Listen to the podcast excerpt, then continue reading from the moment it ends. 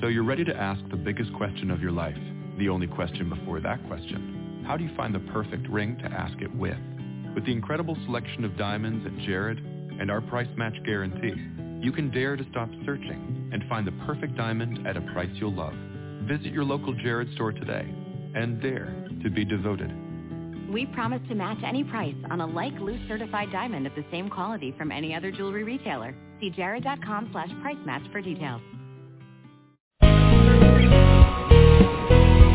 Hello, and welcome to Everyday Connection Now with your hosts, Nikki Norlock and Richard O'Shields, bringing your inner light to your everyday life.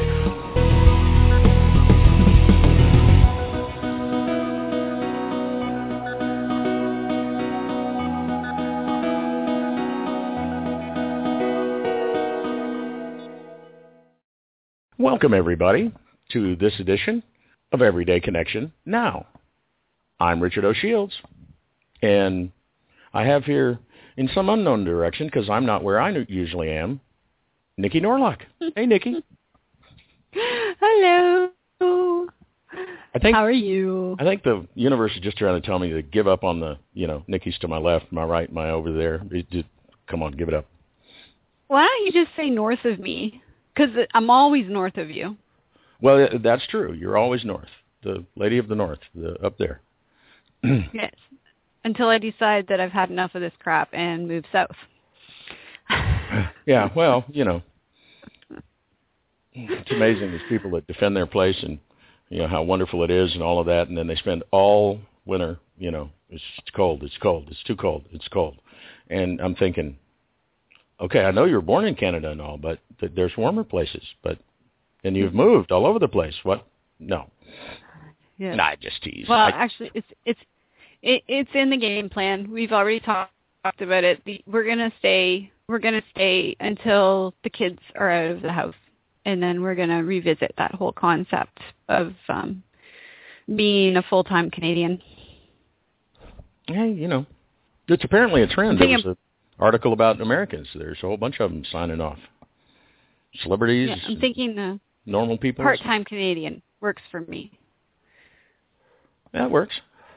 I have to tell you, the summer in Canada, I've been a number of times to the summer in Canada, and it is phenomenally gorgeous. Freaking awesome. Yeah, it is. It's Yeah. actually the thing is spring, summer, and fall here are amazing. And for people who like snow sports um, and winter sports, then this is definitely the country to to Oh, live yeah. in, or one of the Sure. countries to live in. But we're not winter sports type of people, so there it is. Yeah, and I've had some people say to me when, you know, well, I'm from Houston or, you know, now I live in Phoenix or I like my seasons. And that's perfectly legit, you know. No reason not to have them Hey. if you want them. I'm all for I'm all for my seasons too. Spring, summer, fall, summer somewhere And else. then we'll go summer somewhere that's else. Still four, That's- that's still four seasons. still four seasons. Yeah, yeah. summer Oh. somewhere else. I used to tell them that about Houston. I said sometimes we have all four seasons in one week. so yeah, it can be That's fun. Awesome. So speaking of fun, we have we have a guest tonight. Well, we always have a guest, We do. Yes. and uh, we have a special guest this evening. We're going to have a lot of fun. Um, we have with us what should we say? Uh, We're going to quit announcing people as author, this, that, and the other thing. He's an awesome human being, Terry Rays. Hey, Terry, how you doing? Hi, I am doing wonderfully. Thank you, Richard. Thank you, Nikki. I am so enjoying this opportunity to be with you guys tonight. Well, I'm thrilled that you could join us and shave some time out of your schedule. That's awesome. Oh, it's my Absolutely. pleasure. Very happy to have you. So we have the the big question that we have to ask, and we might as well get right to it. It's a tough one, so I hope you studied. Terry, who on earth are you, and what do you do? I am an author. I'm a mother. I um, spend my days and nights trying to make this world a better place and um, always inspire my sons and continue to write at night. Cool. What do you write about? That's, that's I the question. write She's a night I writer. write political suspense. Um, that's where I feel most comfortable. I think that's where I can make a difference. I became a writer to make a difference. Um, but the journey to becoming a writer is very incredible. It took a lot of um, of bumps and and extraordinary journeys to bring me to this place. But I would do that do it all over again for this opportunity to um, make a difference in life and with um, like again with um, people that are struggling and um, are doubting themselves. I want to be here to say nothing's impossible. Everything that you can imagine or dream can come into fruition. Just accept it. Absolutely. But then the key accept it. question is absolutely. Um, and and you're right. Nothing is impossible, and everything that you desire can be yours without much effort. I might add. Um, really, all you have to do is open up your heart, your mind, and go, "Yeah, give me, I'll take it." But Absolutely. how did you And how did you get how did you come to that conclusion though like is that something that you always knew or did you have one of those aha moments after dark night of the soul like so many of us have done No, um, I knew actually from a very young age um, that I needed to, that I loved the written word and I loved to read. And actually, I had an extraordinary teacher in third grade who had a novel on her desk uh, called Wuthering Heights. I asked my teacher if Ah. I could read this, this book, and she said, "You can, if you can sit down after every chapter and explain to me what is, you know, your understanding of this novel. And that was magic. And from that point on, I just, I mean, although I don't write that genre, but but that that classic book changed my entire life. And I knew at a very young age that I had to be a writer. I, it was just, it was something that was as natural to me as as breathing. it makes sense it's one of those things that you just have to do and i understand that as a writer I've come to understand that not working write. with a writer. I, I- you know, I don't think that it is just, you know, that it it just encompasses writing. I think that any person, you know, whether it is a musician, an artist, I think that it's kind of a, I mean, certain people, it's it's born in their soul, and um, those who pursue it, you know, that are that are guided and have the courage to pursue it, you know, from the beginning, are are just you know heroes in their own respect. Some of us, like me, you know, I had to you know take other steps to get back to that. I mean, although I did it, I mean, although I wrote and studied and and did this for so many years, when I graduated from high school and went on to college, I took the route that my my beloved family said, you know, oh, you need to be in corporate America, you need to do this, you need to do that, and because I came from such a strong, loving um, family, which had very strong women who were pioneers, you know, way before I even took my first breath. My grandmother, for example, who became the first woman contractor, real estate agent, um, accountant in the state of Iowa. I mean, in the 30s and the 40s, I had very oh that's strong. cool It was, and I had very strong women, and my mother, my mother who back in the day, I'm 56, so back in the day, most mothers stayed home and were housewives. My mother chose a career. So I had, you know, these one this wonderful plateau of inspiration to, you know, oh my gosh,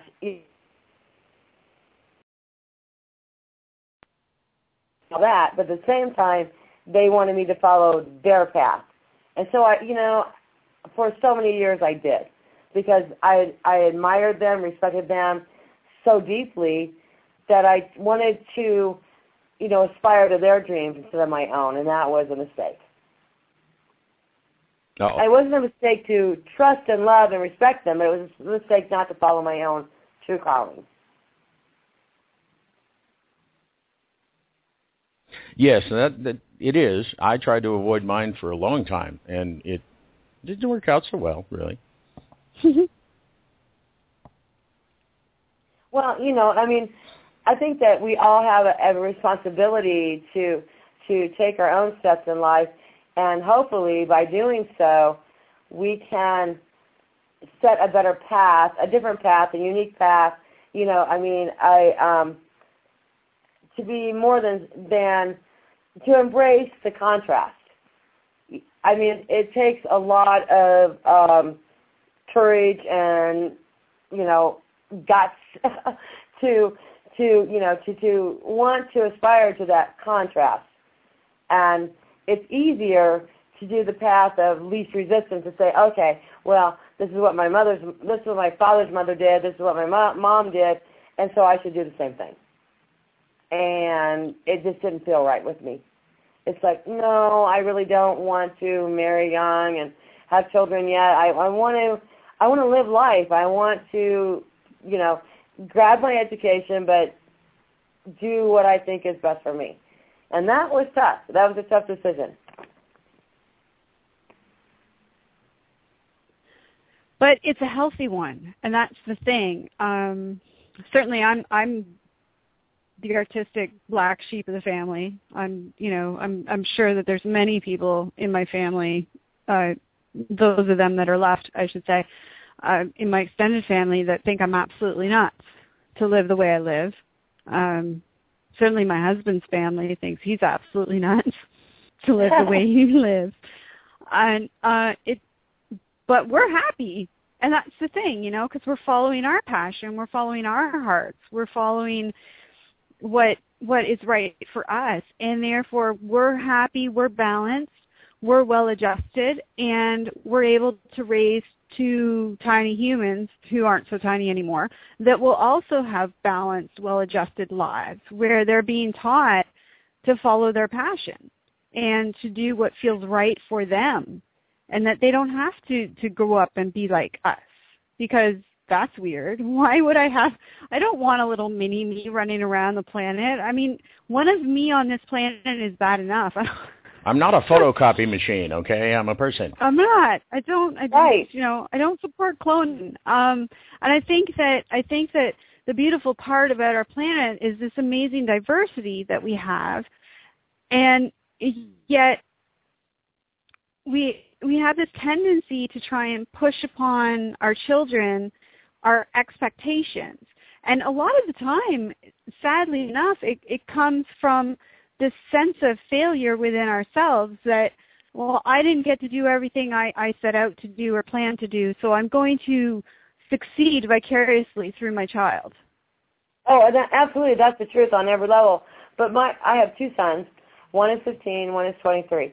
I was I was a late mom in life by choice, and I do not regret that. And it, and my 15 year old keeps me on my toes all day long. But what I've always told my children is find your own dream, find your own purpose. You you don't have to um, aspire to who I am or to anyone else. You own that. You know, go forward. You know, um, make your own path in life and celebrate that path on every step and every loss and every bump in the road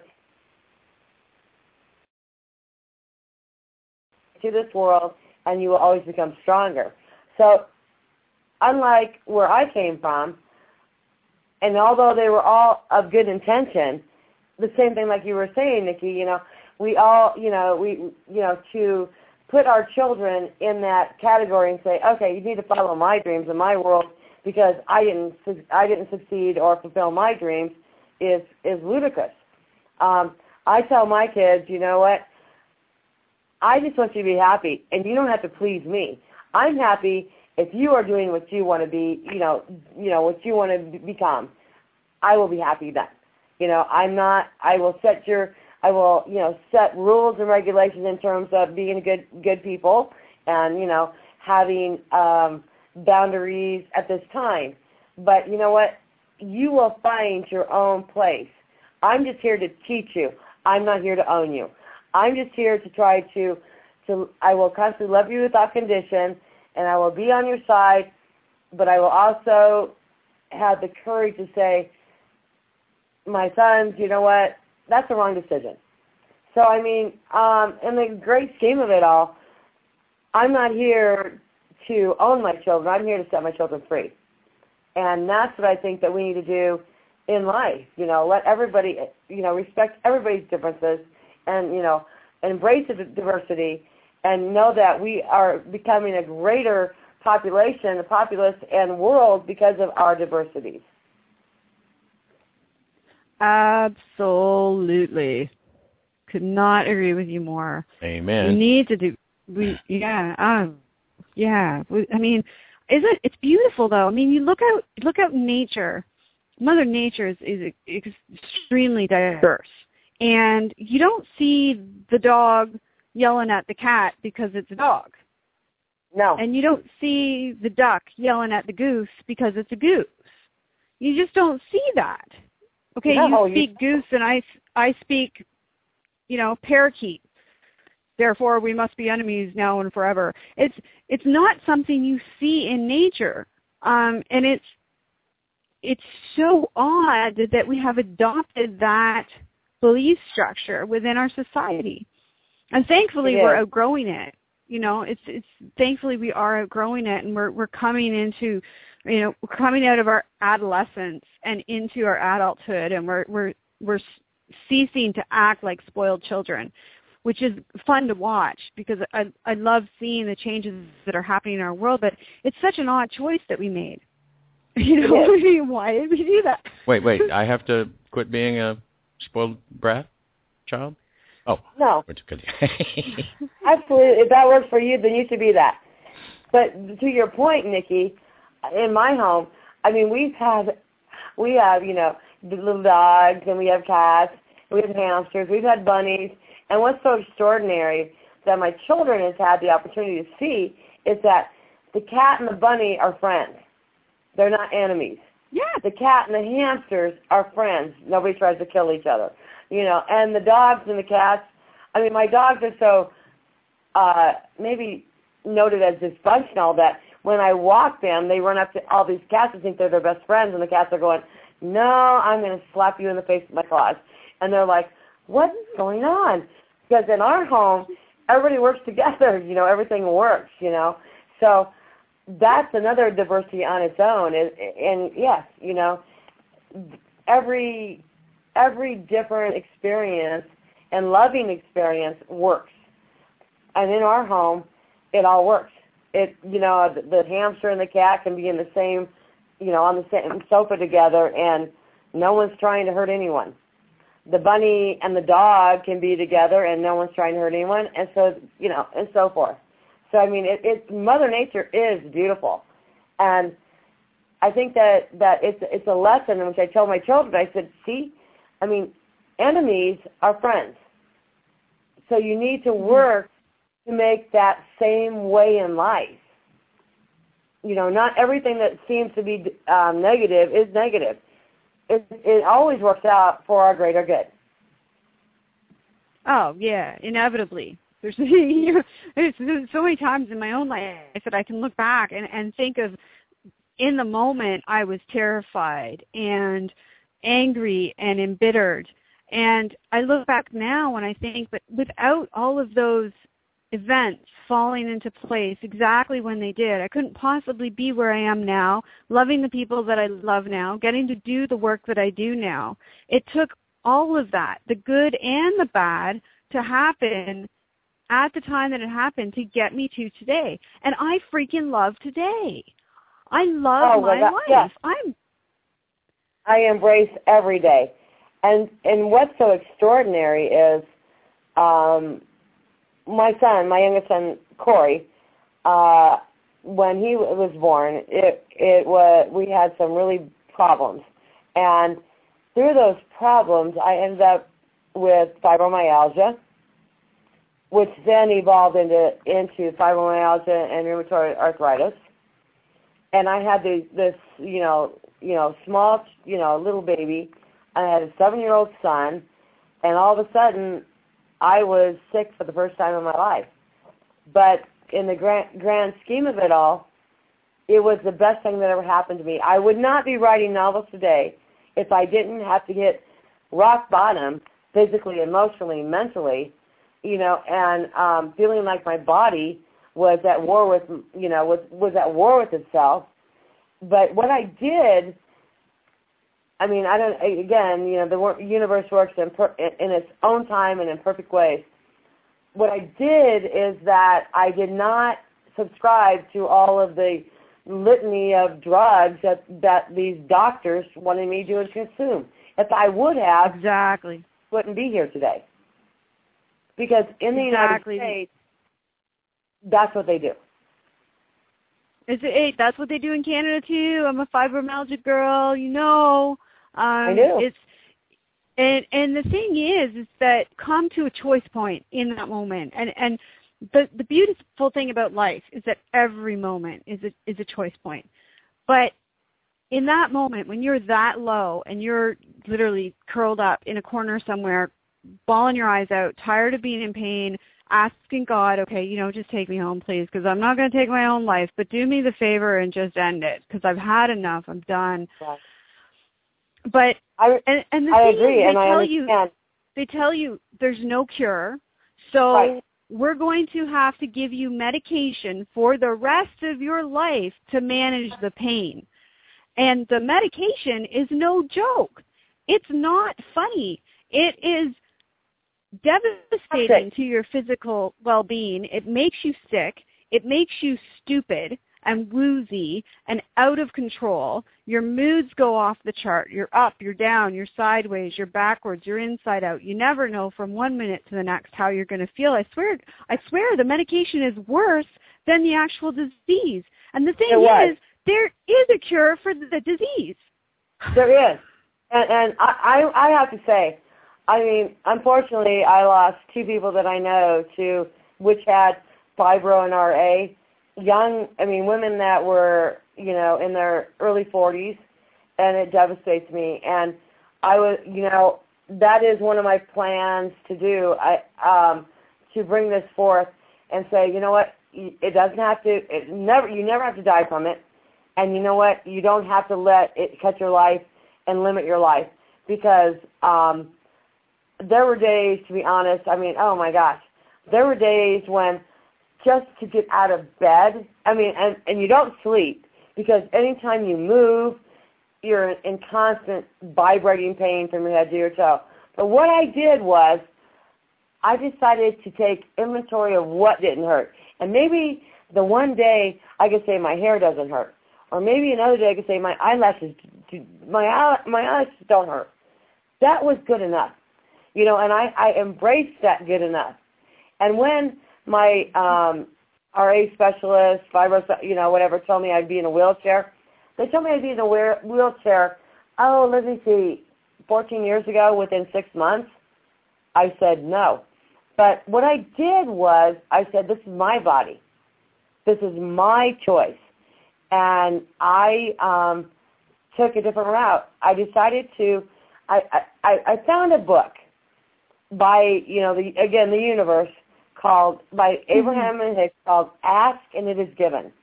I read that book and I read that book over and over within like three weeks, and I decided I can do this. And so I was really confident in what I could do. So I started working out five minutes a week, three days, five minutes at a time, three days a week. I went to my RA specialist and said, "Hey, Victory, I was able to work out da da da," and and my doctor said, "Oh no, you can't do that. You're going to destroy your joints." And I and I was devastated. And she said, she said, "I had your test results back, and your RA has has infiltrated your body so quickly. I've never seen this happen before." And she said, you have to go home and tell your family you're going to be in a wheelchair within six months. And then after that, you may die of heart disease and all this and that. I walked out of there to never return. And I said, I'm done. And, and so I made my own changes. First of all, I started to, I know this sounds cruel and crass, But those people in my life that sucked my will to live, I distanced myself from. That was the first thing I did. Yes, girl. Absolutely. If it's making you miserable, I don't care if it's your job, if it's your husband, if it's your freaking mother. If they are making you miserable, if they are causing you to doubt your self-worth, if they're causing you to doubt your purpose and your place in this world, then you need to put up a barrier between you and that energy. You have to, if you're going to heal this disease, you have to take care of yourself first, and that means getting rid of all the negativity in your world. Absolutely, it's but then those, it's absolutely essential. But what, but people can't, you know, Nikki, you know this. If they can't see the disease, they don't understand the disease. You know what I mean? If yes. they can't see like tumors hanging out of your body or anything like that, they think, oh well, oh my gosh, it's not real. And you know, and that was another you know thing. It's like, oh well, you know what? I don't care what you think. It is real, and I'm gonna, I am going to go. I'm gonna, I'm gonna go to the boards. I'm gonna fight this. You know, but it didn't matter to me what other people thought in that respect. But those that sucked my will to live, they had to be gone, and that was hard. And then you were called selfish. You know, and you know when you had to get up every morning, and and, and when you have this disease, these diseases, what people don't realize that you have to constantly think about every movement you make, whether it is to button yes. a shirt or choose not to button a shirt and go, I'm going to throw on a sweatshirt so I don't have to button a shirt. You know, whether it is or uh, I'm not sometimes gonna, or sometimes you can't even go to the extent of getting your pajamas off and a shirt on. Some days it's just screw it. I'm just going to spend the day in my pajamas because to pull a shirt over my head is too excruciating and there's nobody here to help me get dressed. I had days where I had to get help getting dressed. I was in my early 30s. That's insane. I was 42. I was 42, and I've been, you know, here's the dichotomy. All my life, I'd been, um, I, I trained as a dancer, ballet, tap, and all that. I had always worked out. I'd always been in great shape. You know, with the doctors, you know, all my specialist said, "Oh, good. This is why this, this hasn't consumed you yet." Okay. Anyway, um, you know, you know, here I was. You know, I had a baby at 41. You know, and um, went back to work six weeks later. You know, I mean, all good. Work, you know, working full time and all that. And then th- this crap hit me, and it hit me hard, and it hit me bad. But you're right. You know, everything is a conscious effort. You know, you know, for most people, you don't have to think about lifting your foot to get into the bathtub, so you can turn on the hot water on high because the heat makes you feel better and alive, even though you're burning your skin off the, you know, your flesh off your your bones. But at the same time, it worked. You know, so what I mm-hmm. did was I I took away those in my life that sucked my will to live. I just and I've always loved water, bottled water, and I I just started drinking water, drinking water, and then I started okay. I I, I researched herb supplements, you know, so I started taking all these different vitamins. I wasn't going overboard, but I took all this, you know, took these vitamins. But then I found that meditation was a great benefit. 15 minutes a day I meditated. But the saving grace was I had a masseuse. Now, the insurance companies in the United States will not pay for a masseuse on any level. Mm-hmm. But the, but when she came in and worked on me the first time and probably removed like I don't know 50 knots from my or no actually she said 200 knots from my body. I walked outside out, outside to my backyard and my former husband was was there and he started crying. He goes, "My God, I haven't seen you walk upright in 5 years." And I said, "I can't tell you how good I feel." And then I started working I continued my workout. I worked out, you know, from 5 minutes a day to 15 to 30 to an hour, you know, and again, I had to be selfish. I had to say, you know what, in order for me to be the parent, the friend, the daughter, you know, to be the whole package, I had to take care of me first. But the greatest Mhm. thing was, here's where the writing comes in. I said, I'm going to follow my dream. I'm going back to, I'm going to write. I gave up the corporate job and all the high, you know, benefits, the high dollars and all that and said, I'm done. I am going to stay home. I'm going to write my novels. I'm going to raise my youngest son for a couple, you know, to be at home with my youngest son and my oldest son. And you know what? This is what I'm going to do. So I gave it all up, and it was the greatest thing I ever did. And I will never regret having fibro and RA because by having those, you know, uh, quote diseases, I became a much better, grounded person, healthier person than I could have done without it. Absolutely. It Absolutely. Absolutely. I agree. I'm very grateful for for my fibromyalgia because it has taught me how to live well. Exactly. It's taught me how to have a relationship with my body. It's taught me how to find joy in simple things. It's taught me how to have appreciation for simple things. It's taught me how important it is to follow my heart and my passion. It's taught me how important it is to keep my focus on the positive and to surround myself with people that uplift me and inspire me. Absolutely. Everything that I have learned has been a direct result of me desiring to no longer be in pain. And I tell you what, I I'm not. I'm not in pain. I don't Neither have I. the problems I used to have. I'm pain free. I am a fibromyalgia patient with a fracture in my spine and two herniated discs and I am pain free. And, And I you know have what? been I had- pain free now for six months and going strong. You know what, sweetie? And it's only going to get better because, I mean, this happened when I was uh, 42. I'm 56 now, and I also had de- degenerative spinal disease. In fact, I, in fact, they could not figure out where a disc in my back went. But anyway, it's gone. And um, I have, I, you know, come on, I'm 56 years old.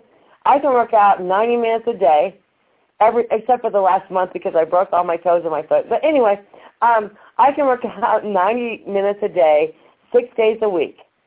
You know, and I'm 56. I don't need. I'm not on high blood pressure medicine. I'm not on high cholesterol medicine. I'm not on anything other than allergy medicine. And you know what? To me, that's a victory. But to me, it is more a victory that I can get up every morning and not even think about, you know, how to move, how you know how to button a shirt, what clothes I have to wear, or any of that. What people don't understand and what they will never know is when you have that um, ailment, um, everything, every moment you spend thinking about how do I grab this knife, how do I pick up my child, how you know. And when I had this, I had a little baby, and you know, and and for those five years, I'm you know that was incredible because I had to lift this this child up into a high chair and go, God help me do this. And to be honest, I actually dropped him twice, which broke my heart. You know, it's like, oh my God. Now he wasn't hurt or harmed by that, but I was emotionally. But you know what? Mhm. I think I have come to the conclusion that fibro is a manifestation of a lot of negative happenings to our bodies, mentally, emotionally, and physically. And once we take control and say, I'm worth it, you know, and and now I'm writing my own life. I do not give court to circumstances. I choose to take the ride to embrace the contrast. And you know what? I I have to work very hard every day. I've tutored, I've taught. You know, I I had 18-hour days all day. You know, up until this last year when I said, okay, I'm only going to do writing. You know what I mean? I'm not going to, you know, Mhm. balance all those other things. And you know what? It worked. And there, we don't have to be a victim to any disease anymore. There, you know, there's I so many outlets and so many ways we can heal ourselves. And I think you tapped into something really important quickly before we go to break, is that it is that I discovered the same thing. And for people listening, Terry and I just met, what was it, two weeks ago? Yes. Right. So these are two stories. You live in the U.S. I live in Canada. We have never worked together to, to cure ourselves. We had we didn't meet through a fibro group, anything like that. This is two individual journeys that came to the exact same conclusion by following individual paths to wellness. And my conclusion is the same as yours, is that fibromyalgia is nothing more than the body's natural reaction to toxicity within the body. And that can be physical toxicity, environmental, emotional, mental, energetic. All of those things combine and the body goes, oh hell no. And it starts sending you warning signals. And if you don't acknowledge those signals at first, they are just going to get bigger and bigger and bigger until your body is screaming at you, telling you something's wrong. You have to fix this. You will die if you don't fix this. And I honestly believe that fibromyalgia patients are some of the most sensitive people on the planet. Many of them are very strong empaths. And it is because yes. they are empathic that their bodies react so violently to toxic energy and to toxins in their in, in their system, physical toxins that we take in through food. Um, right. Is, is plays a large part of that. Like you said, it's it's a combination of all of that. And once you start systematically going through everything in your life that is toxic, relationships, things that you're eating, lifestyle that you're living, the entertainment that you're you're providing yourself well what are you feeding your brain with? Are you watching crap on tv or are you stimulating your brain?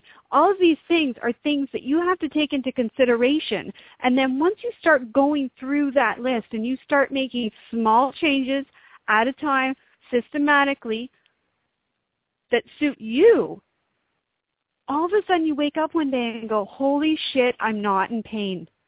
How did know, that happen you know what, Nikki? Uh, unfortunately, most, I mean, like 98% of all fibro patients are women. And women take a lot. You know, we have to deal with a lot of issues, you know, whether we're mothers or not mothers, daughters, sisters, whatever. And here's the thing. Um, I think I think what what it comes down to is that you have to become cognizant of what is right, like you said, within you. And and by doing so, you will make enemies, and in in in, in you will probably there will be family members that will say, "Oh, I don't want anything to do with that person," you know, because they're mm-hmm. not serving my well-being; they're serving their well-being, and that's a really a really difficult line to walk. But at the same time, it's a line of freedom. You have to say, "No, enough, enough." You know what? Before I can be the best to my family, to my friends, to uh, more importantly, you know, to my children. Yes, you know, you got to say I got to I got to be selfish. I got to reel this in and make sure that I am feeling the best I can feel.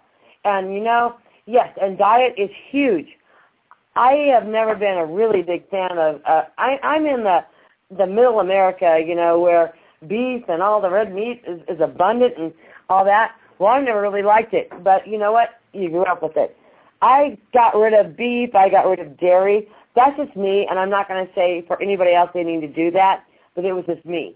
I got rid of all of that. I've never been on. I haven't been on caffeine in 30 years, you know, so that wasn't an issue. But and I never was a fast food junkie.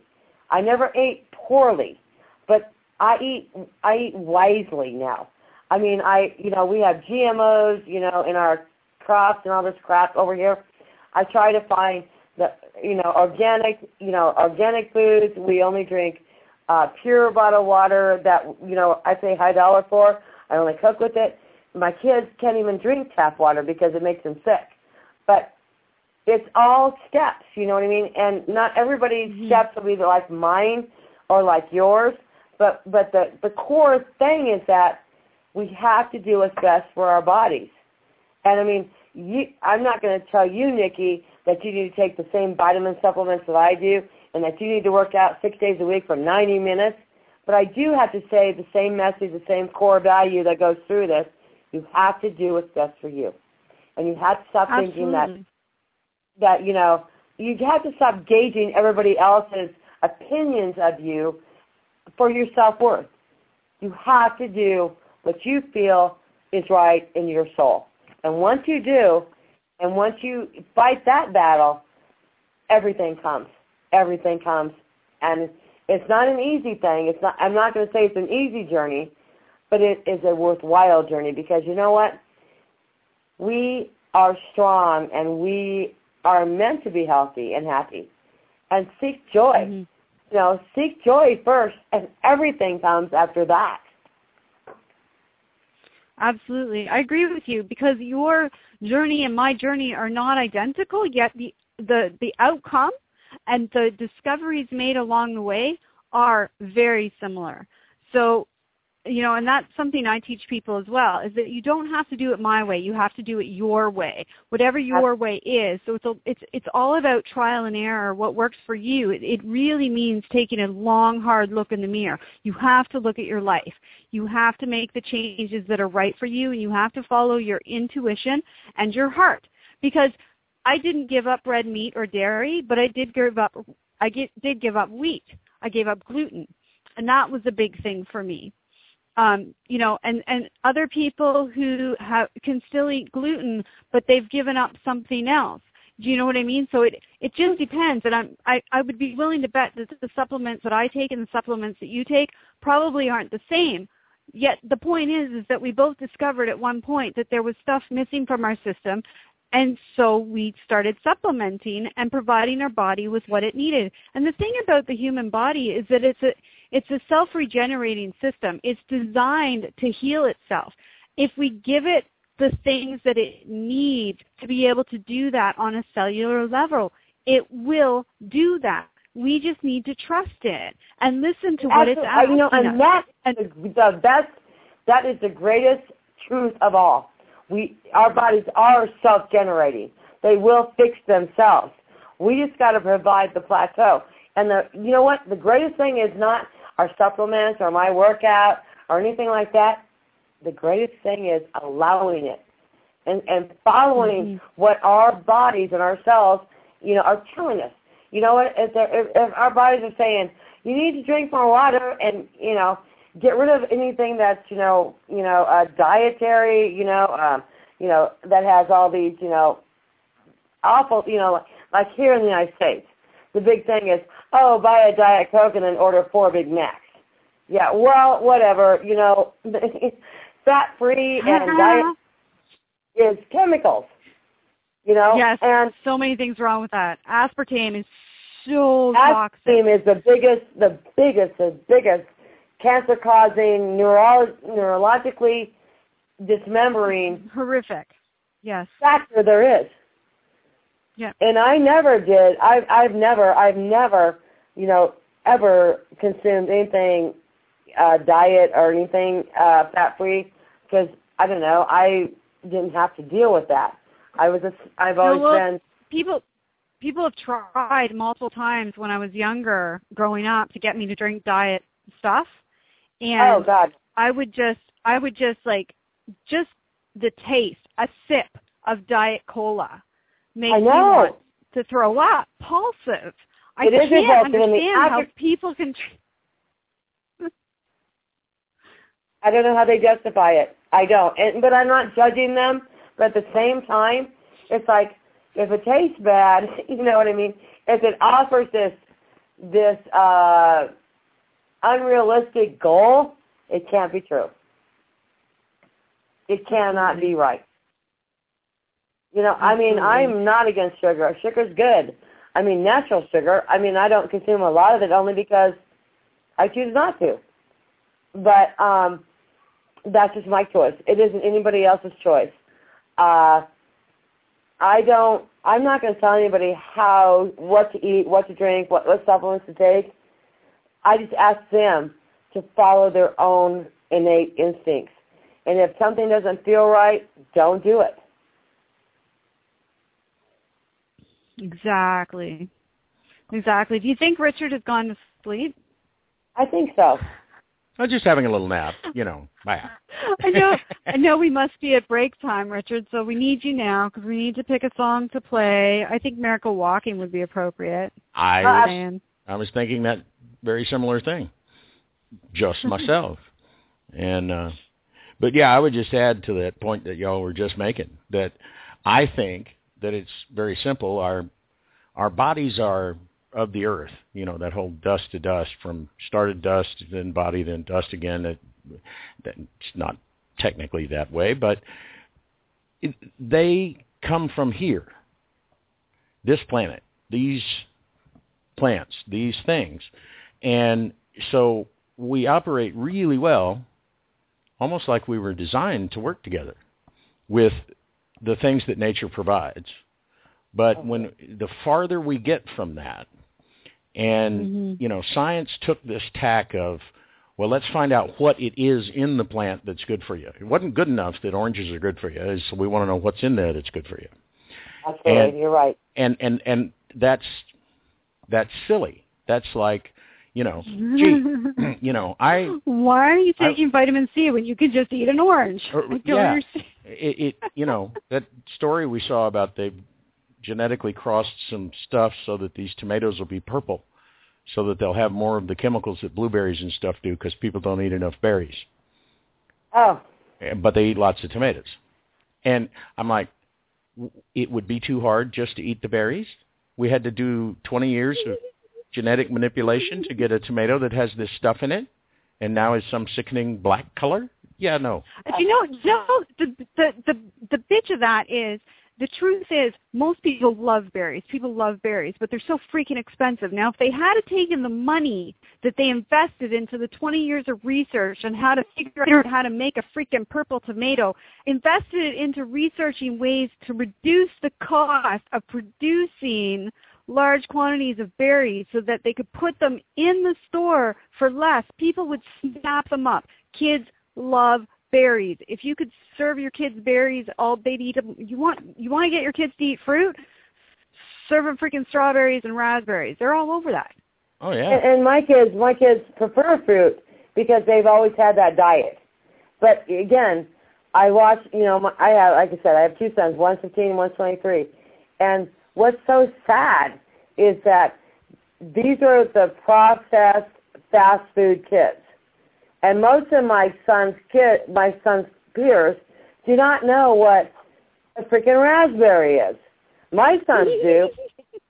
That's that's what flavor we of really- bubble gum, isn't it? Raspberry. They got that in the in the gum. It- It's Exactly. crazy. It's crazy. They don't. They do. They think vegetables come from grocery stores. You tell them that Well, they I- grow in the I was dirt, at- they get they freaked out. They don't want to eat it. Oh, it's been in the dirt. Whoa. I was at the grocery store last week and bought and bought Brussels sprouts, and the the young woman, ke- the one- well, she's probably twenty, checking me out, said, "What are these?"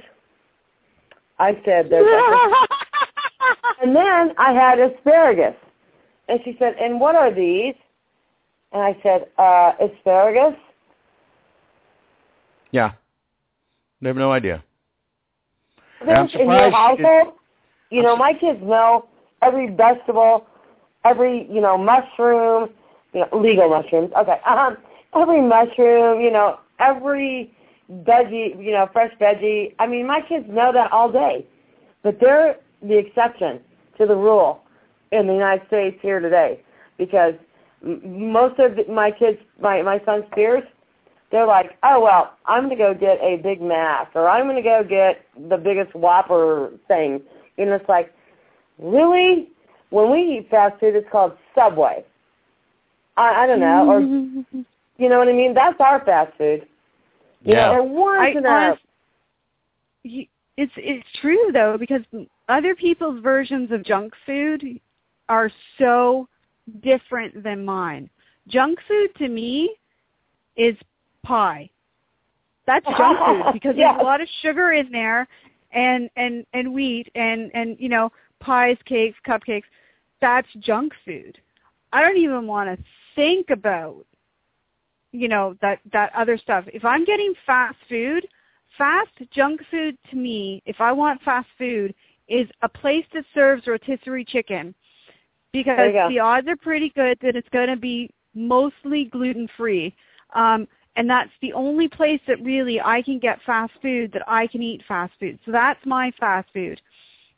I can't Well, even go well, near little- Subway, McDonald's, Burger King. I they got yeah, you know, my big, my biggest weakness is, oh my gosh, I have to say this, is a cake donut with icing. You know, I will do one of those every month, maybe one a month, but I got to have it, and I do it, and it's like it's not detrimental to anyone or to me, but it's like that's my little fix, you know, and I'm going to go with it all day. But you know, that's my idea of junk food. Um, but you know, like I said, when I take my children, you know, we have you know, you know, a night out or whatever. It's like, well, we're going to eat um a Subway sandwich or or a locally, you know, homemade pizza. Yeah, Yeah. that's okay. It's all, you know what I mean. It's fine. They love it. It's all good. But as for my kids didn't grow up, you know, getting fast food because mom was working. You know, they didn't. They didn't grow up at Burger King. They didn't grow up at McDonald's. Um, I didn't allow it. It didn't And happen. sadly, sadly, admittedly, mine did because I it I discovered this later in life, and I already had I'd had my child for years before before I realized how detrimental to my health and her health these foods were, and so I don't. Have you ever tried to change a, a teenager's diet? It's not going to happen. no, Um, it's not. so I've I've left it at you know we've we've made a, a an agreement we don't do a lot of we certainly don't do a lot of McDonald's and stuff like we used to. That's something that happens maybe once every like three months, if ever. And I don't eat it. It's them that eats it. Um, Exactly. but you know, is she's also at the age where I've just left it at this. Here is the information that you have. Um, because you're genetically my daughter, it's possible that you're predisposition to these sensitivities to certain foods.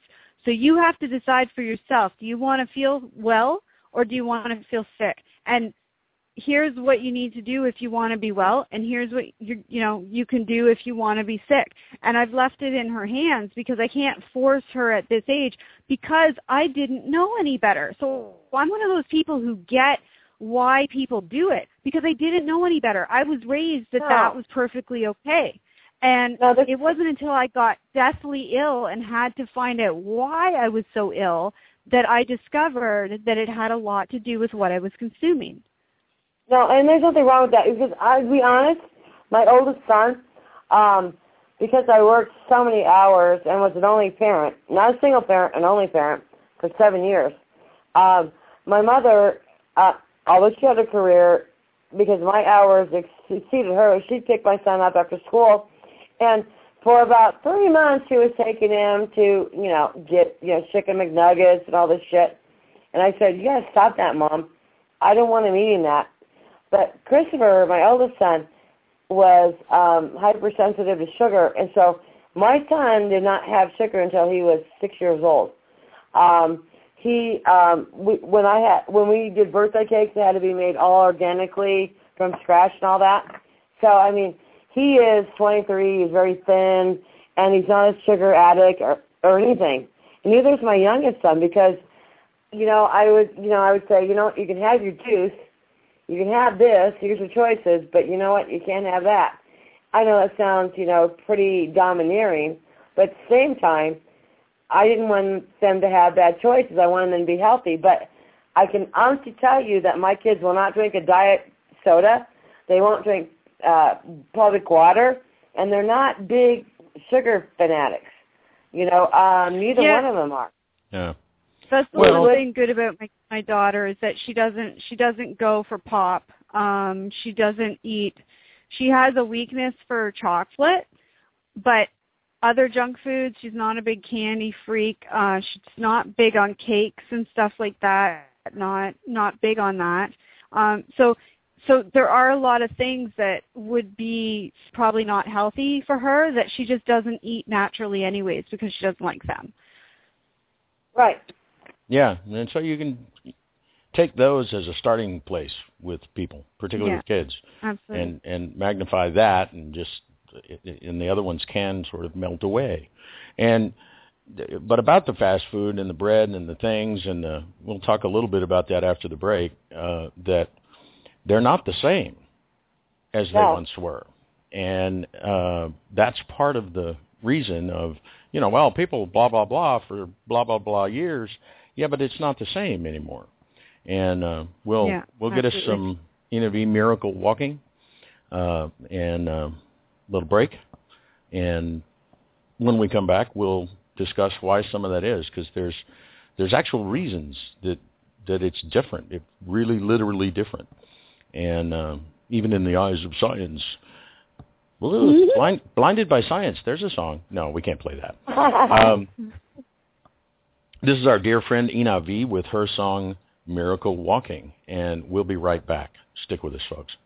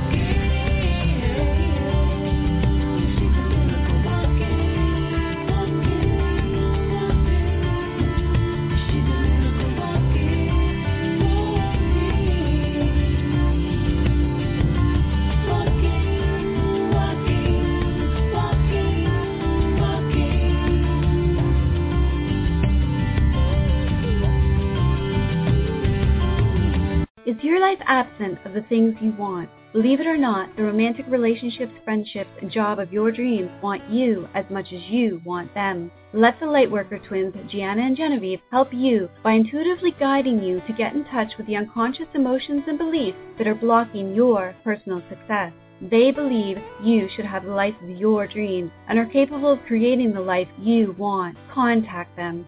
They care. www.lightworkertwins.com. Welcome back, everybody. Again, that was our friend Ina V.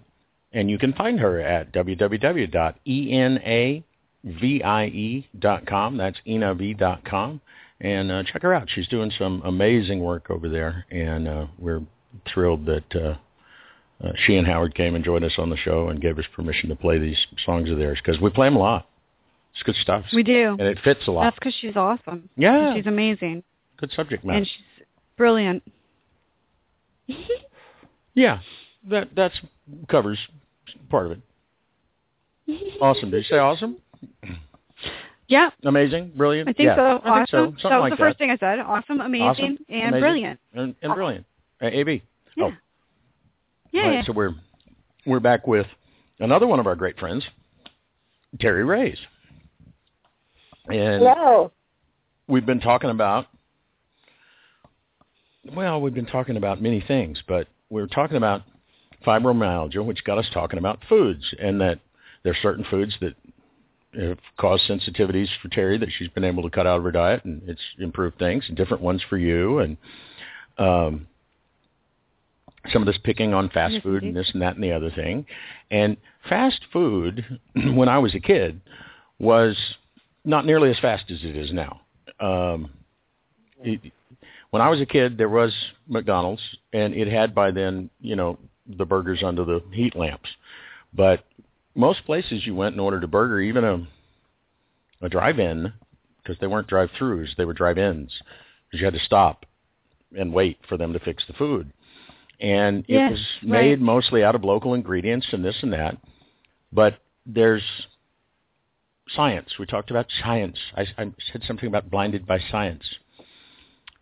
There was this fellow with the greatest of intentions um,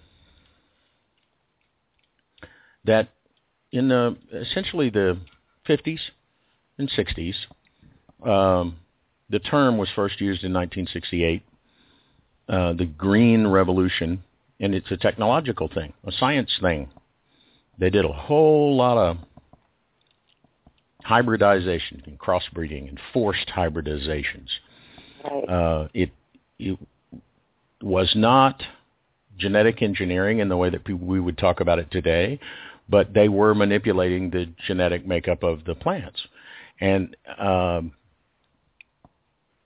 so it changed, in particular, wheat. This fellow, Norman Borlaug, was convinced that if you could increase the yield of wheat, that you could feed the world. And that's all he was trying to do was feed the world. He had the greatest of intentions. But so it began there with Well, you know what they say about intentions. yes, well, and roads and I don't know, smack right in the pavement. But um, there's all kinds of different opinions about the Green Revolution, but one of the things that it did, it relies extensively on the use of pesticides. Exactly. It, and I mean that was in the design in the 1960s. It was still, you know, Dow Chemical Company, better living through chemistry. That was that was the thing, man. In the 50s and 60s, uh, you know, when I was a kid, scientists and chemists were going to solve everything eventually. if We just gave them a little time, and we now, I think, as a whole, really have decided that that's not necessarily true. Certainly not true about everything, but it really focused on, okay, here's this hybridized wheat, and look what it can do. And so, of course, companies that were in the seed business tried to see, can we do this to other things that we have seeds for, corn and soybeans, and and that led directly to this genetic engineering that they're doing now. This is really just the genetic engineering is just what they were doing since the 50s, except quicker and more artificial. Um, But their intention, their original intention was to be able, like you said, to feed the world, and it was good intentions. However, excellent intentions, bad execution. exactly, but science was not the enemy.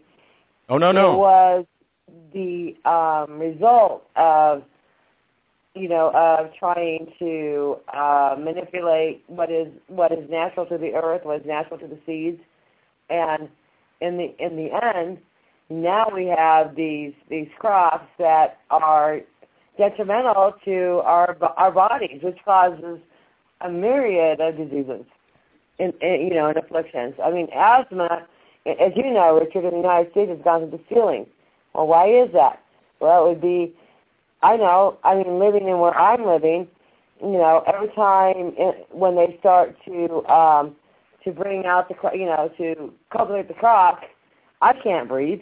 You know, it's like why? Well, okay, they're using pesticides, and the GMOs are latent, you know, in, you know, with pesticides that break down our immune systems, that break down, you know, our ability to fight off diseases and everything else.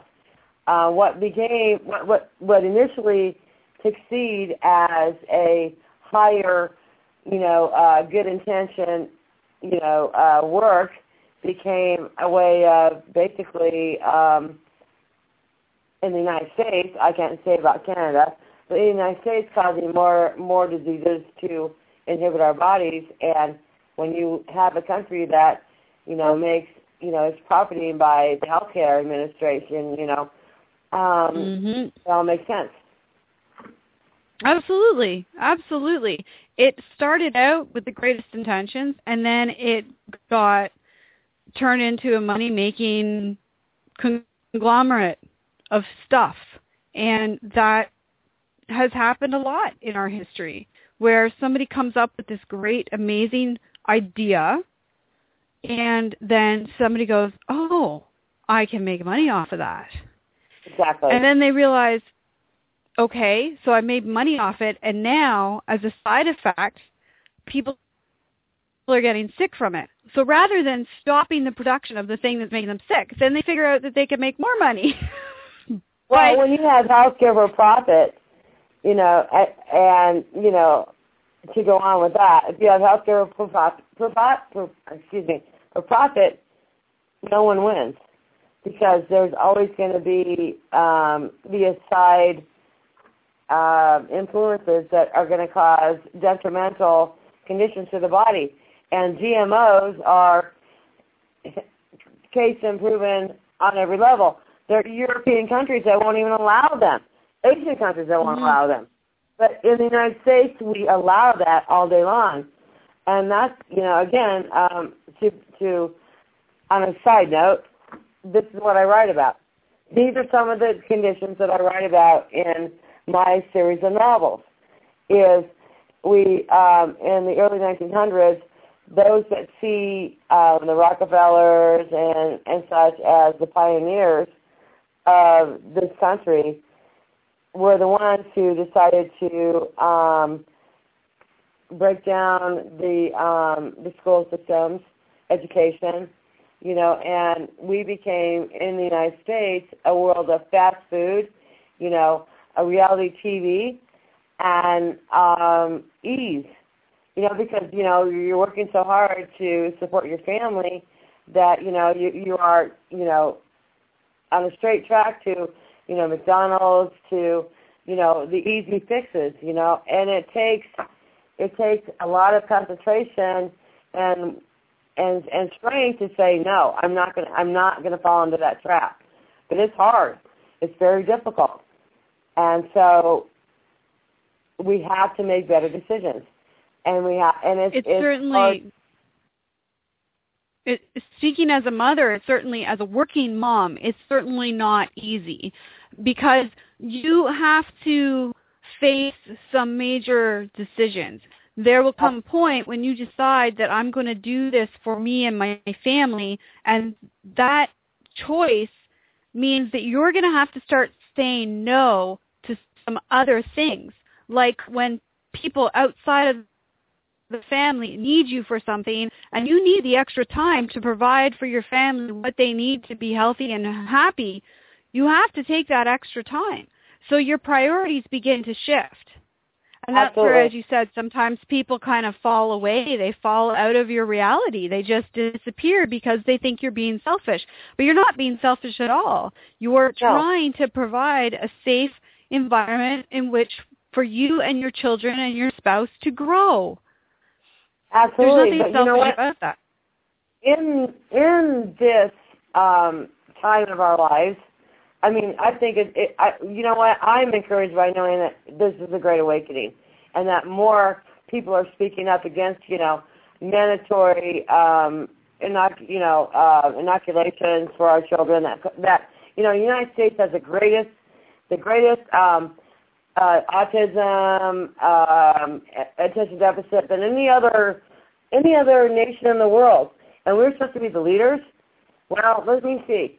You know, when the child comes out of the womb, they're they're inoculated with all these things, and you know we have lost grip of what is natural and right. Richard, you and I lived through measles, mumps, rubella, uh, all that crap. We lived through it, you know, and um, our immune systems are greater for that. We're not allowing our our children to have that same thing. Well, well, I do because I stopped giving my sons immunization shots a long time ago. And oh my gosh, you have to sign affidavit papers, you know, because you know, uh, and you have to make up excuses. Oh, okay, well, let me see. The only one excuse they will they will accept is religious. So I will, I'll go on that one all day long because you know what? I mean, we, Richard, you and I lived through all these diseases. Nikki's too young, but we lived through all these diseases, We've- and we came out better. We did, Correct? and we we played in the dirt, and we drank out of the garden hose, and Yes. well, you, I played in the dirt and drank out of the garden hose.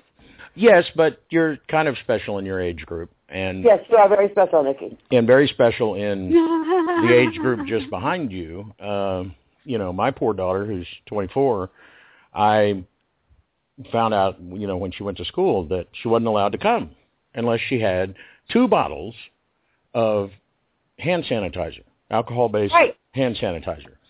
Right. And because she Yeah. had to be able to sanitize her hands on command from the teacher. And the the the problem the problem- here. yeah, yeah. The the the problem is with Oh, all of this antibacterial stuff is you God. just it's one it's not used properly.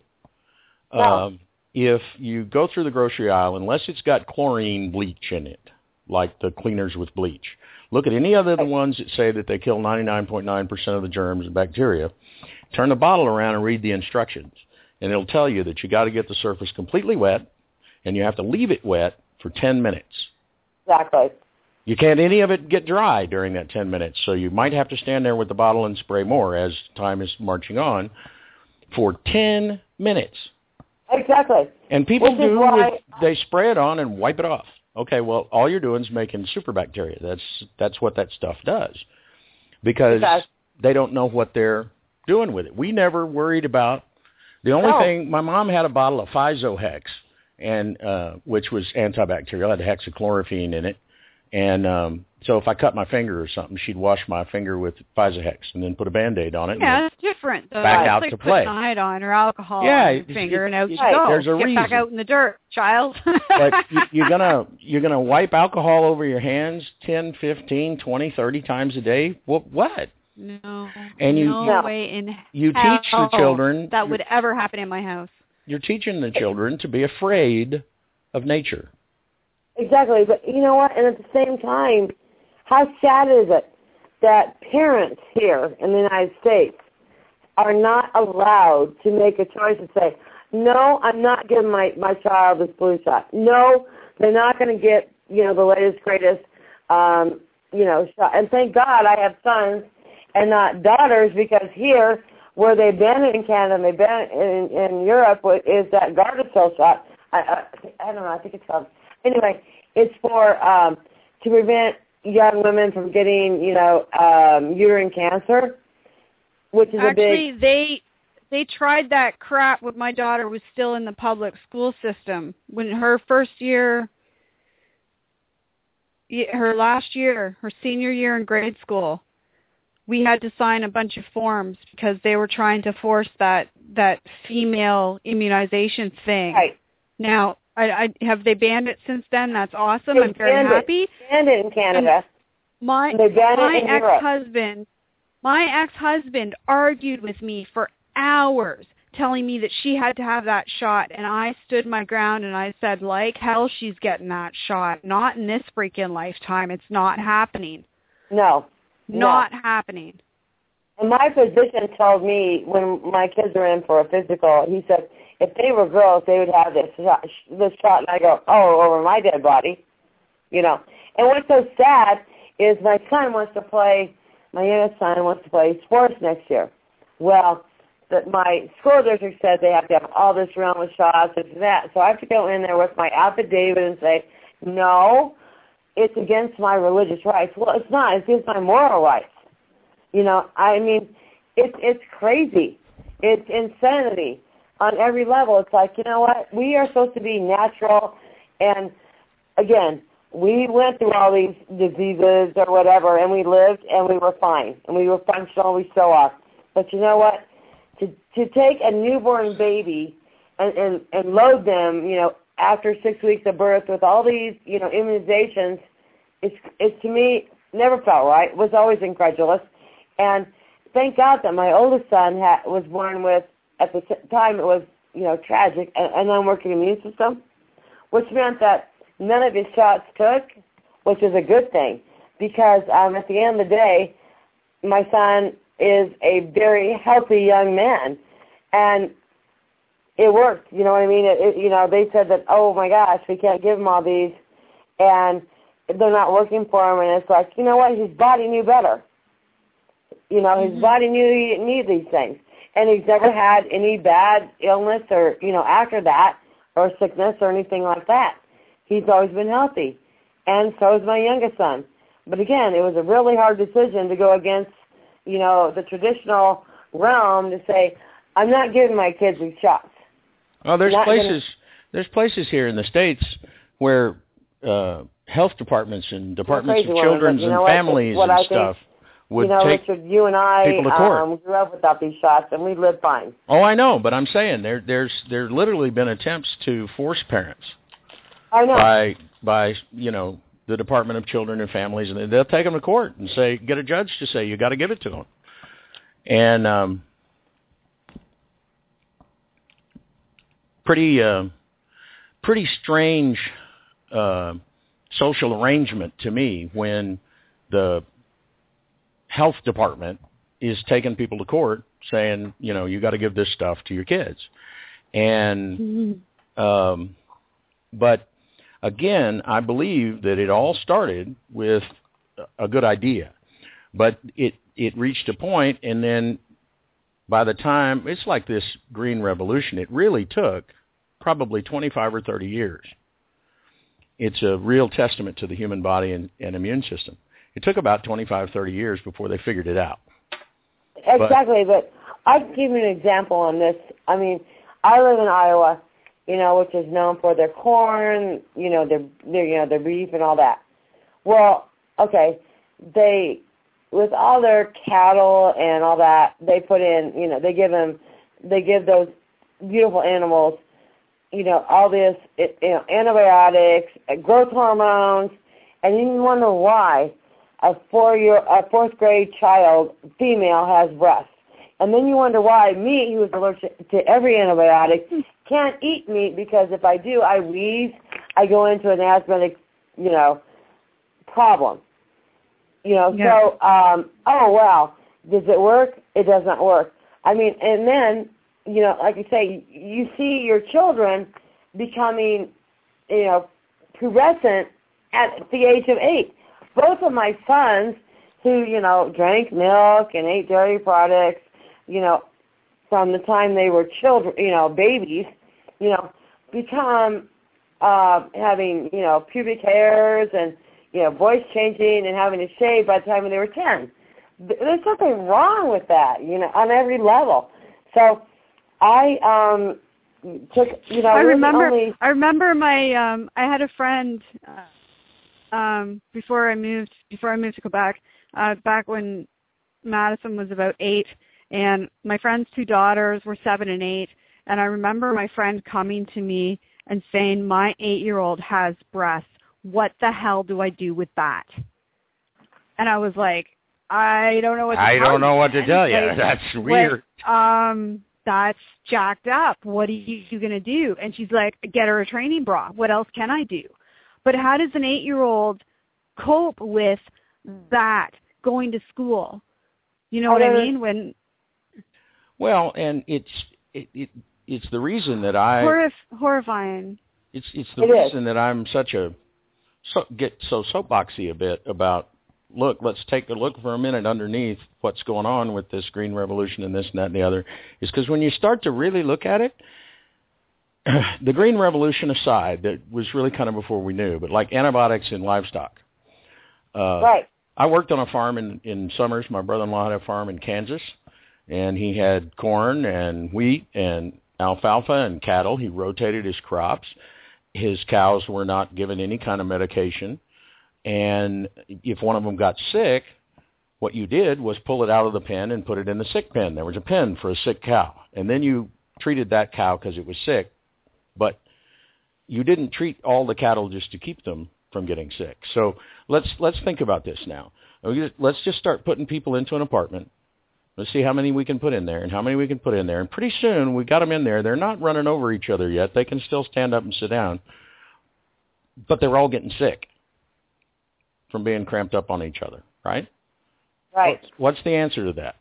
Take some of them out of the apartment. Exactly. But in the cattle business, it was not for the, particularly for the corporate interests, only because they're not farmers on the land.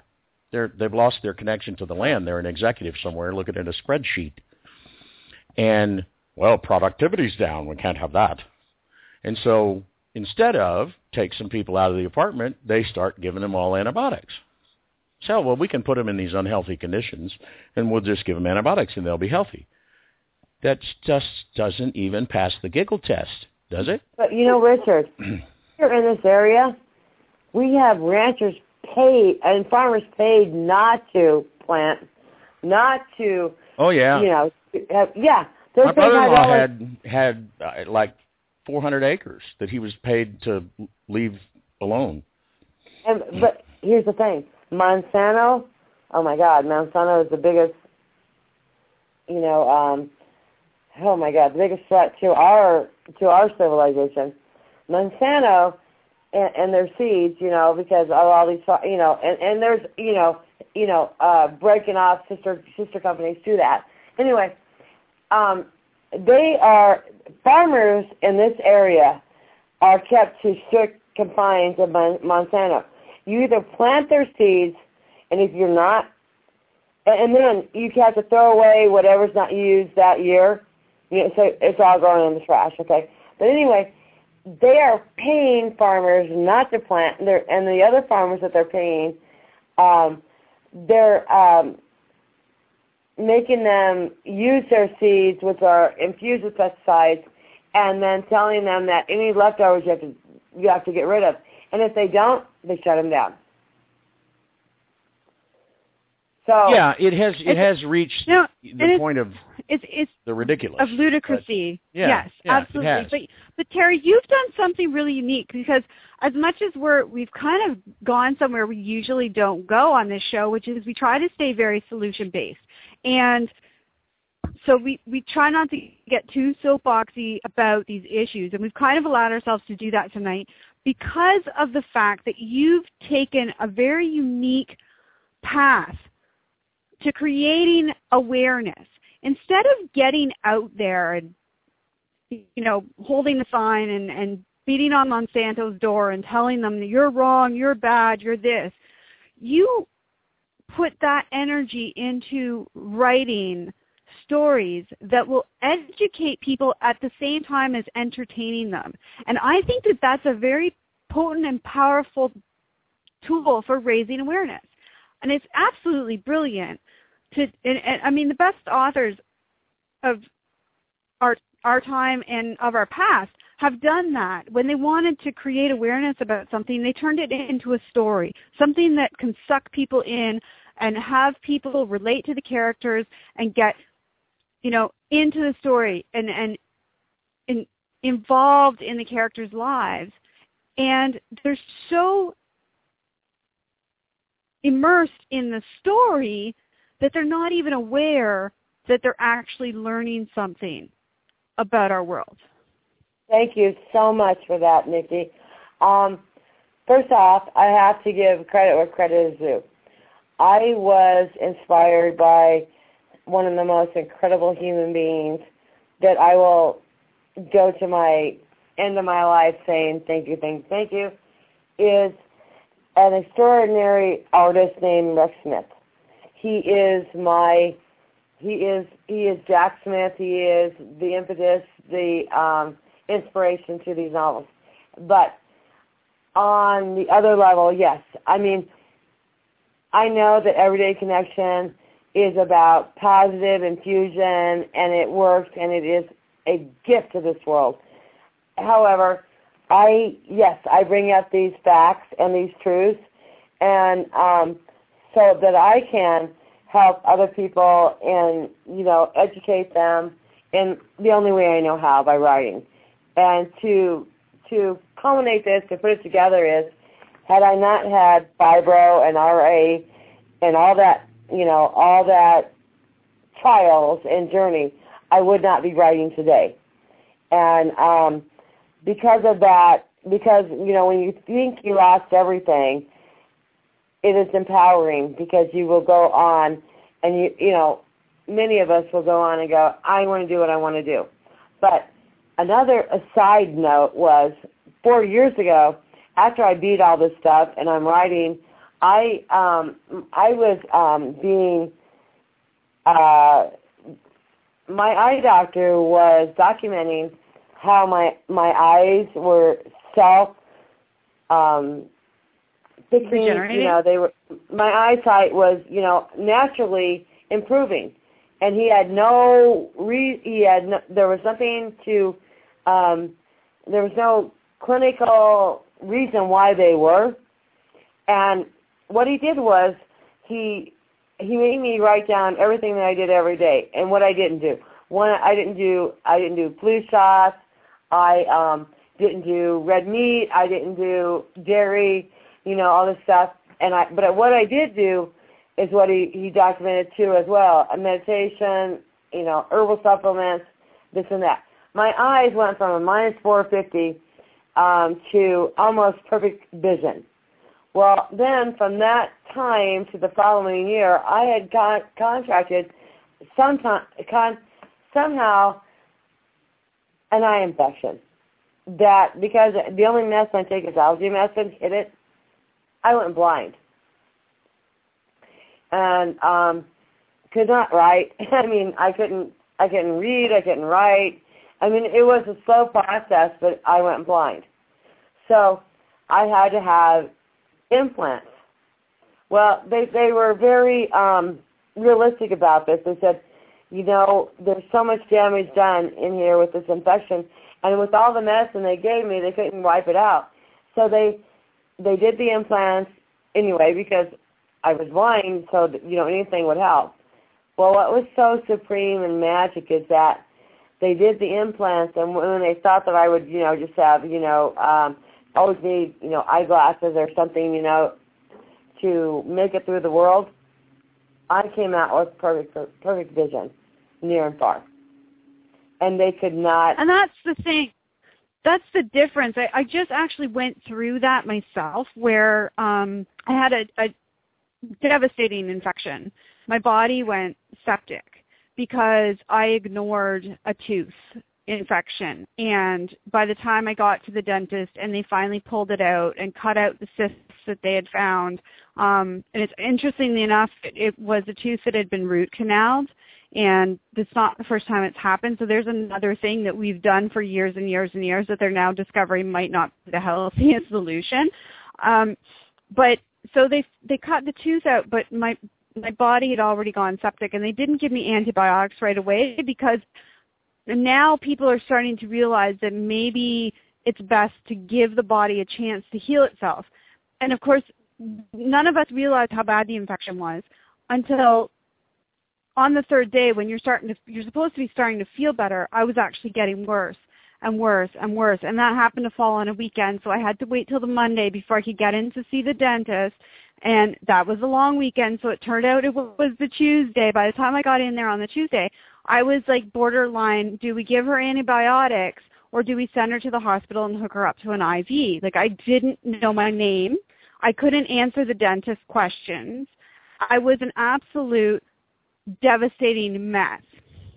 But because I had been to the dentist beforehand and already spoken to them about my diet and what I did eat and didn't eat, they opted to try the antibiotic in pill form rather than send me to the hospital because they were of the belief that my body with a little bit of assistance would heal because my body was already stronger. Now, if this had Yes. happened to me six months ago, before I was doing all this stuff for my body, I would have been screwed. I, if I even made it to the hospital, I would have been hooked up to an IV and it might have taken, you know, a few days for me to get off the intravenous antibiotics, or I might not have survived at all. And I'm fully aware of this. This time, however, even though my entire body had gone septic and I ran a fever for two weeks straight, my body did heal. And you know what? Oh, my- That's so amazing because you know what? Once you get past those, you know, you know the trials of, of fiber and all that, your body becomes stronger on every level. Um, Yeah. my um, it was what what my my eye doctor said happened was I might have been at the grocery store and I touched and I was holding the cart and I maybe uh, wiped something on my eye, you know, and that infection set in. But because I had, I was on present itself. So I go once a year. So when I went back a year later, you know, it was they they couldn't even see my corneas or anything because the infection and the and the you know, excuse me, the pus pods. But anyway, um that they did the first eye and when I during I mean, I was not even done we, we just finished surgery and I said, I can read, I can see and, and my eye said, That's not possible and I said, Well, I can. He said, Read that thing across the room and I read it to him. He goes, Well that's not natural and I said, Well okay. Uh, yes, maybe it not. is. It was, but and then I had the second eye done, and then I had to go back to my regular eye doctor, you know, three months later, and he had this new machine, and he he was like, "Oh my God," and I I'm like, "What's the matter?" He said, "I'm going to show you a picture," and I saw this picture of my corneas, and it looked gross. I'm like, "Ew," and he said, "You have newborn eyes." And he goes, "I don't I don't doubt that with you. I don't know what your body does." But he said, nobody gets newborn eyes, and they did not give you this. It happened. And you know what? It, it's all because, you know, I think of the big scheme, scheme of it all is that I was supposed to be able to see to write. And I, you know, had a year when I was blind. And, I mean, how sad was it that I had to have my children walk me everywhere and hang onto their arms. And they had to read me everything. And I'm sure they got tired of it, and I know they did, but they were supportive. But um, it's you know again, you know everything that happened happened for a greater purpose and made me more determined to say I'm going to tell the story. I'm going to say, you know, I'm going to I'm going to make the truth known, and whatever you want to take from it is yours. And if it changes your life, great. And if I touch your world, even better. I'm not writing to be rich. I'm writing to make a difference. And that is the greatest gift of all. And so, in in conclusion, you know, everything that happened to me happened for a greater good. And the whole message in my novels, which you know, if anybody you know looks at my website, you know, will see nothing in this world happens by accident, but it always happens by a, for a greater good. And you know what, Nikki, you're a constant reminder of that. And um, I guess I guess my life is. I mean, Absolutely. I don't want to sound inflated or anything like that, but to be honest, there's nothing. You're right that our bodies cannot cure. It's there's not. nothing that we cannot it's not inflated. It you know once you've climbed Mount Everest, No. if if somebody wants to learn how to climb Mount Everest, looking at what you've done might be a good start. And this Mount Everest of really, in, in like you The say, thing in, is, in summation, this this conversation, this relationship with your body and with the earth and with your food and your, it's it's not all separate little pigeonholed scientific things. It's a relationship. We all work together. The the foods, the the plants, the animals, the us. It it it goes together and it works really well. It doesn't need all this help. Absolutely. Absolutely. And the It's thing so is, true. is that none of us are sitting here. None of us are sitting here saying we did it and we're special. We're sitting No. here saying today the reason we do this is to tell people that if we can do it, you can do it. That's the thing. Absolutely. I didn't go through this so that I could put myself on a pedestal and shout to the world how awesome and I, am I. I went through all of this so that I could come to the understanding that this is not complicated. It's very, very simple and it's easily accessible to every single person listening to this show today. I am no different from you. You are no different from them. We're different from each other. At the core level, we're all the same. The only difference is, is you and I and Richard made a choice to take our health and well-being into our own hands. And once people do that, there's no stopping them. No, there is no stopping them. But we are not. We are not higher than they are. We're not better than they No. are. We, Not at you know all. what? We we were not. We didn't. No divine purpose came down and said, "Oh, you're the elected. You know, uh, you know, you're not. You're the elected savior." We aren't. We're human beings. We're ordinary people that had to do and had to go through different bumps in the road to achieve our way of life. And you know what? In doing so, we can be the impetus to help those that want to be helped. We can give our, you know, a moment of our time, a day of our time, and gladly, and you know, without ex- expectation of, of being uh, gifted for that, it's our gift to give back to this world and say, this life is beautiful, that nothing in this world ever happens by mistake.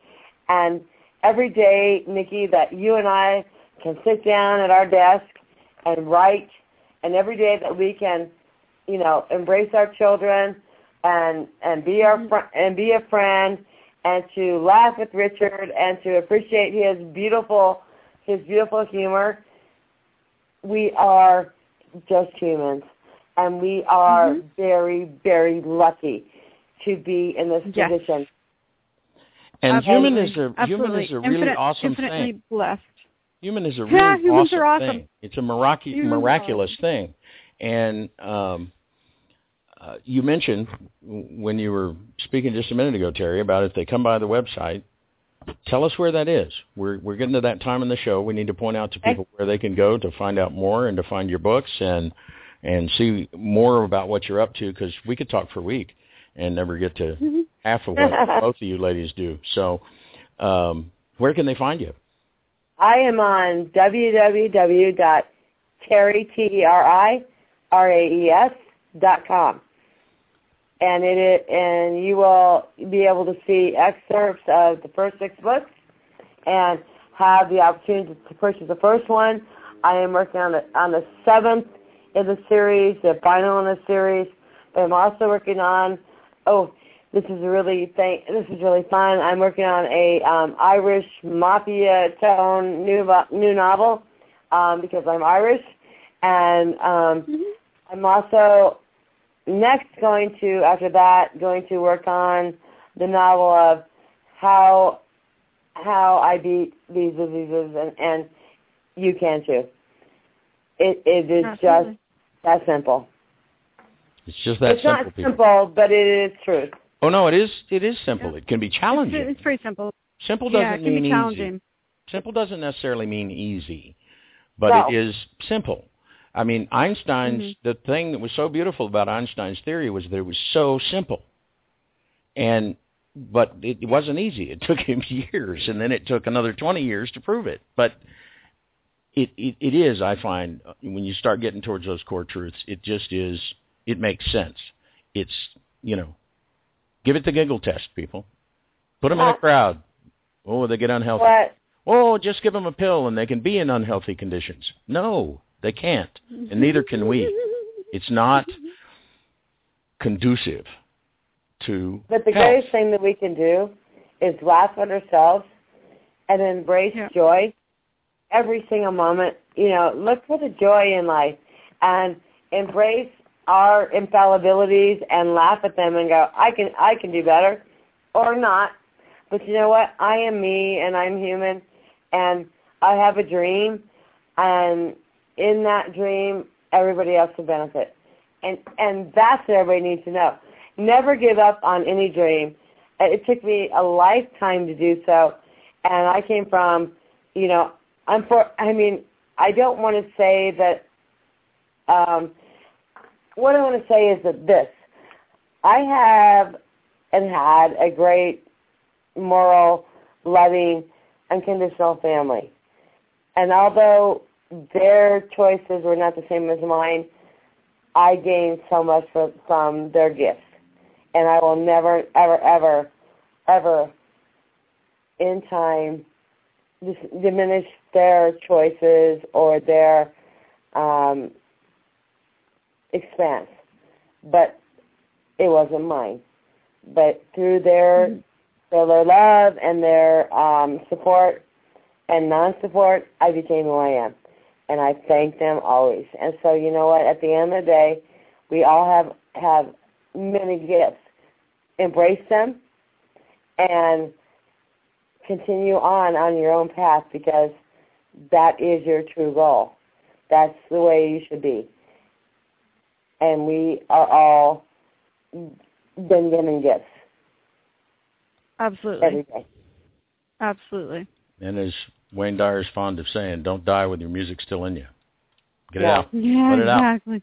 Let it out Let it out for And, sure. Absolutely. because it's awesome stuff. Wow. Virtually We've totally come to that time stuff. again. We have come to that time again, and um, there's a there's a quote that I would love if uh, you would leave us with, Nikki, before we. Uh, uh, well, first I have to say again, Terry, thanks so much for sharing your time, talent, and treasure with us and and the world.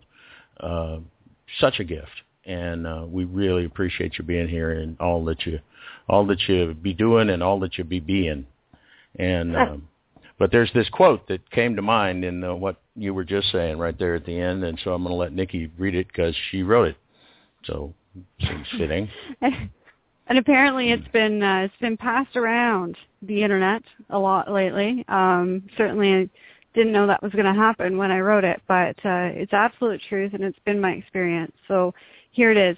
You know you are where you need to be when you can look back on every crappy thing that has ever happened to you and feel nothing but gratitude for all of it because it brought you to now.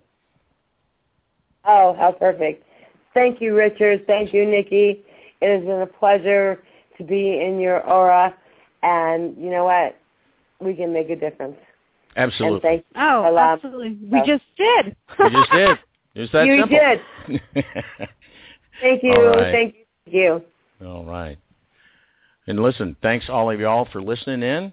And um, uh, come find us at everydayconnection.me. You'll find all of our old shows there, uh, including the links to all these things. I'll try to remember when I get Terry's show posted up that uh, to put a link in there. The uh, Gutenberg people, Gutenberg.org, has uh, Emily Bronte's novel Wuthering Heights uh, available for Oh, free nice. in Kindle format, Nice. EPUB format, plain text. You can even read it right online. You don't have to do any download if you don't want to. So I'll try to include that in there and some information about this green revolution stuff because I think once you once you start figuring out how we got here, it's real easy to go somewhere else. Fix it.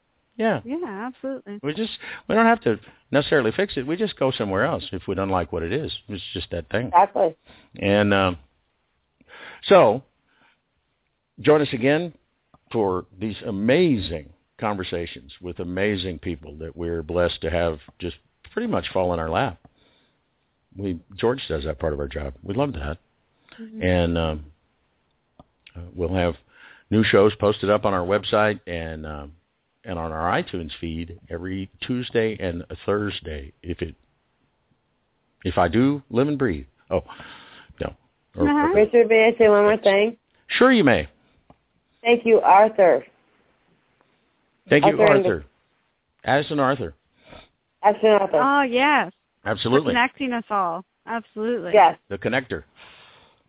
Mhm. Thank you, guys. Thank you so much. All right. So listen, guys, join us again next time. But until then, To our mother, to each other, and especially always to yourselves.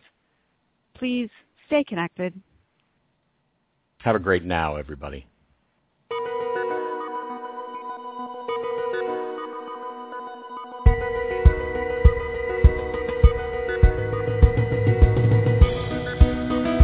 Join Richard and Nikki again next time.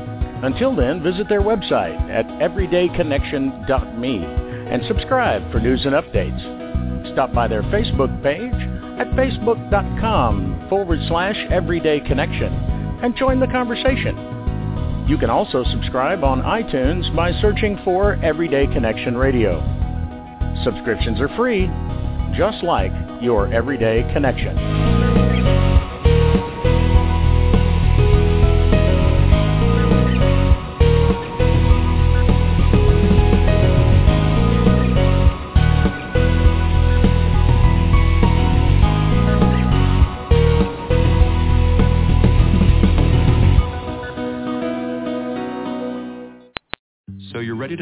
Biggest question of your life, the only question before that question. How do you find the perfect ring to ask it with? With the incredible selection of diamonds at Jared and our price match guarantee, you can dare to stop searching and find the perfect diamond at a price you'll love. Visit your local Jared store today and dare to be devoted.